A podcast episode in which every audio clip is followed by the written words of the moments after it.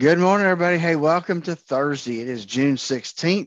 And the Fed came out with their announcement yesterday. We'll talk about that and more when Dave joins us here in just a few moments.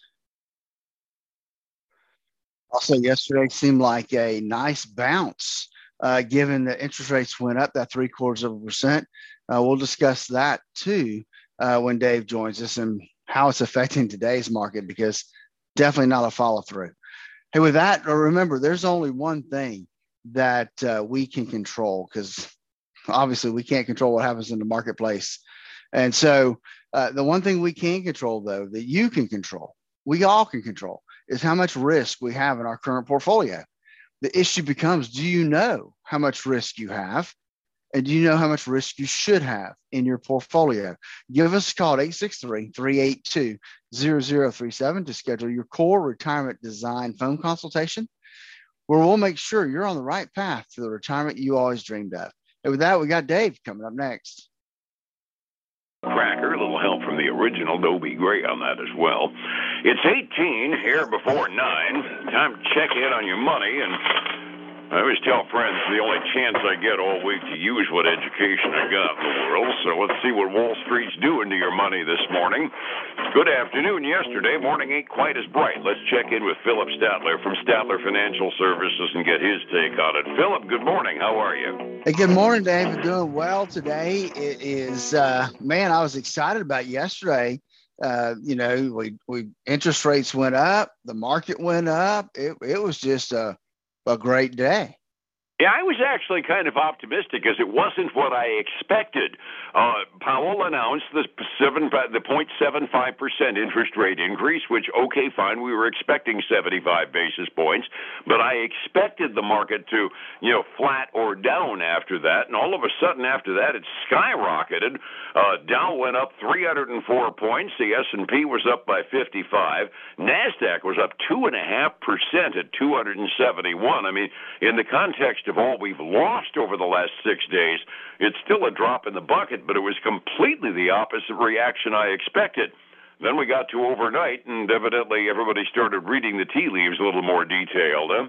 I'm guessing that's what happened, Dave, because we are falling off the rails again this morning and giving back every bit of what we got yesterday and then some. So. Oh, yeah, it was terrible. It's fleshing out for folks. Basically, yes, it was a 0.75% rate increase on the reference rate from the Fed, and that was what people expected, which is why we got the certainty rally, for lack of a better term, yesterday. But the other things in the Fed statement, and this might be what's really ruining everybody's humor, the Fed statement, number one, there was no reference to expectations that the labor market would remain strong. Bank says it's, quote, strongly committed to bring its inflation back down to a 2% goal. And I kind of looked at this and I saw, we're expecting something really crappy to happen, because the Fed's forecasts are saying they plan to cut interest rates again in 2024, which says we're planning on some reason where we're going to have to stimulate things because things are going to get really crummy in a couple of years. Is that kind of your take on it?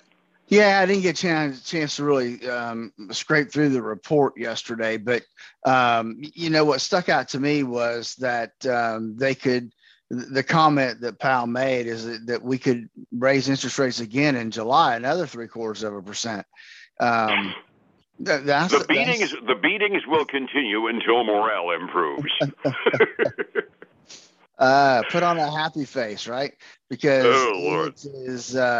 And nothing to be happy about with what we see. Now, I guess eventually when inflation's under control, we will all be happy and excited about that. But the pain to get there is like you said, the beatings will continue. So that's what it feels like some days. Oh, yeah. And the thing is, like you said, we'll be happy when it's over. But the bottom line is it's just an economic truism. When inflation gets out of control, the only cure for it is a recession. And what we're hoping for is a soft landing one where we don't really have too much pain in the process. That'll get inflation under control, and a soft landing, mild recession will be all right. You got at least one analyst that thinks that's what we're looking at here. Well, I did. I saw one headline that said a shallow recession is on the way. a strategist warned. So I'm glad somebody's seeing a shallow recession, because that may be considered good news. Well, yeah, I mean, okay, fine. If you define a shallow recession as being unemployment eking its way up to 4.1, 4.2%, and inflation, it's not pleasant for people that actually are the fallout from it, but nevertheless, we've got an abnormally low employment rate right now. If our shallow recession goes up to what used to be called a normal unemployment rate, and the economy ends up dipping down to that and then starts booming again, we'll be perfectly happy. So yeah, a shallow recession is what we're hoping for, because we need at least a little one in order to tame the inflation. Now the question is, let's hope it's as painless as humanly possible. Oh, that's right. That's definitely what we want to see, because, nobody likes pain, right? And there's sometimes what's that adage, it takes pain to make gain. So no gain without pain. So that's what we're going through right now.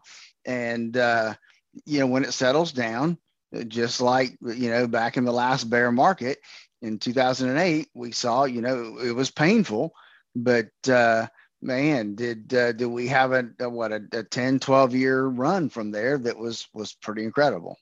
Yep, I've been referring to it as castor oil. It's something you don't like to take, but it's going to help in the end. Now we get into the economic reports for the morning, and the big leading story in the economic reports were the construction industry, and we sure don't need to hear this junk after yesterday's debacle with the interest rate reaction. Housing starts. They expected housing starts to slow down a little bit in May. They expected them to be down 2.5%. Housing starts in May down 14.4% nationally. As many other industries as construction affects, that is about the worst news I can imagine following an interest rate hike. Yeah, definitely. Housing, real estate, those are important industries right now because that affects a lot of folks. And so we continue to watch that. I mean, this is, a big deal, because it shows that there is the interest rate rising in the mortgage market is having an effect on housing. And so we know that's part of the process, is right to drive up interest rates, slow down the economy. And this is just an indication that the housing market is going to start slowing down and is slowing down. They may need to lower interest rates before 2024 at this rate. I wouldn't hold my breath on that right now.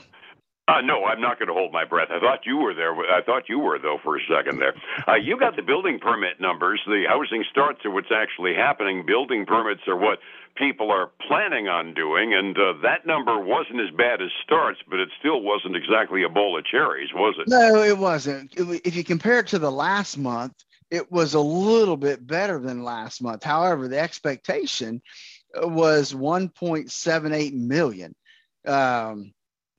which is almost 100,000 more than what the previous month was, but it didn't come in there. It missed that. It came in at 1.7 million. And so still a smidge of an increase from where it was last month. And again, that's an indication of people's process to get to the housing starts. You got to get the permits pulled first before you can start the construction.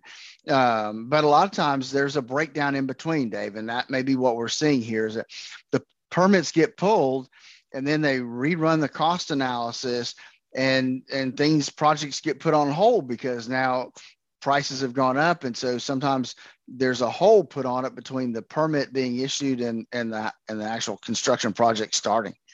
Absolutely, and that's why we end up with that big decline in the actual starts number down the line. The other economic report that came out this morning of import was the first-time unemployment claims, and that still remains abnormally low. I mean, it was more than the economists expected. They expected like 217,000. We got 229,000 first-time unemployment claims. We're still at an abnormally low number for a normal week, so I'm still tempted to blow that off for the moment. There really is an indication from that number alone, although the last, I think, 3 or 4 weeks in a row, we've been slightly more than expected every time, so there's a bit of a trend beginning to show. Well, yeah, and they revised the last week's up just a tad, not much.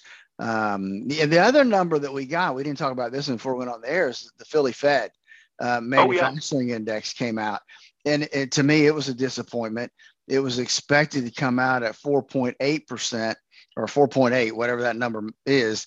And it actually ended up a negative 3.3. So, it went definitely the wrong direction. Yeah, that, absolutely the wrong direction. Again, we always remind people that those Federal Reserve indexes that they put out for business activity, it's the absolute number that moves because the formula is different for each individual Federal Reserve branch. So it's just which direction it's going. Wrong direction equal bad news.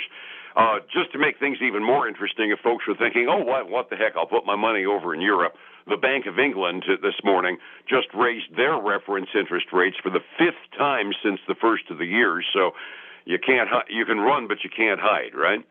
That's right. And talking about interest rates, we still have an inversion between the 5 year and the between the 5 and the 10, and right now between the 5 and the 30.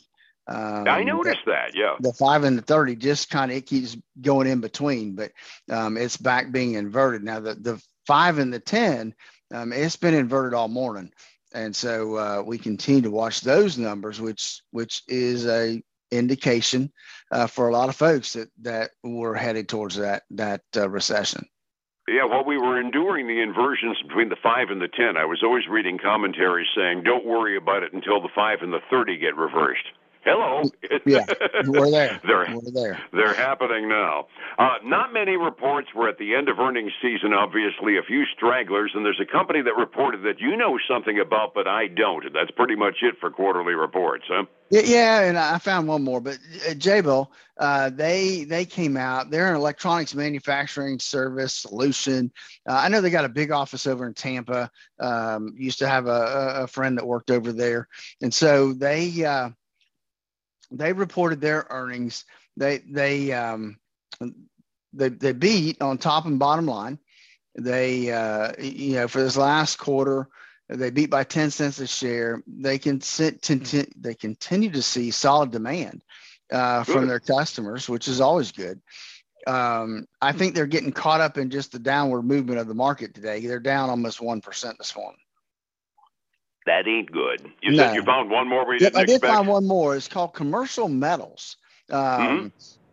So they're a metal products manufacturer. They beat by about 59 cents a share. Came in at $2.61 a share.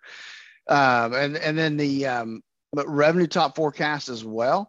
They anticipated upbeat financial performance for the current quarter as well. I guess they still see some strong construction that uses their metals for construction. So they're trading up 1.7% this morning. Cool. Good to have some good news to be had. Resetting the table. It was an up day yesterday at the end after the Fed announcement. Then we started reading the meat of it, and I get the feeling we don't really like it all that much. 45 minutes before the open, what's happening? It's a lot of red ink, Dave. We've got the Dow Jones 30 down $506 right now. So that's down 1.65%. The S&P 500 is down almost 2%. And the NASDAQ 100 is down almost 2.25%. So nothing pretty this morning on that side of the coin. Looking over on the commodity side, we've got silver and gold both rebounding. Silver's up 0.8%. Gold's up 0.7%. And then crude oil, it is recovering some this morning, Dave. It was down, when I first looked at it, it was down to a little over 112 a barrel. Now it's down only 0.6. It's at 114.62. But hey, I'll take that any day compared to the 120 something we've been having. No, yeah, those are futures prices, which kind of indicates an expectation of a slowing economy. So the reason why they went down, I'm not necessarily in love with. Overseas markets, we were mostly off on the Asian rim, uniformly off, and sometimes substantially over in Europe right now, where Asian rim was partially off. European markets are off by as much as 2.5% midway through their day. Stabilizing and avoiding the risk that's going to happen over the next few weeks and few months and maybe years. That's something that's important if you're looking at retirement anytime in the next 10 years. Philip, how do I find you to insulate myself from this mess? Devin, give us a call at 863-382-0037. And check out our website at StatlerFinancial.com. And then join us this weekend for the Statler Financial Radio Show, 6 a.m. and noon on Saturday, 10 a.m. Sunday morning on Highlands News Talk 730 and 95.3 FM. And one more time to tie the ribbons on the week tomorrow morning, same time on Light. Philip, thank you so much. You have a good day. All right, you too. Thank you, sir. It's 105.7 Light FM and Statler Financial Services, Philip Statler. Folks, again, I want to thank you for joining us today. Hope things are going well in your world. Hope you'll join us again tomorrow morning, same time, same place. Until then, have a great day.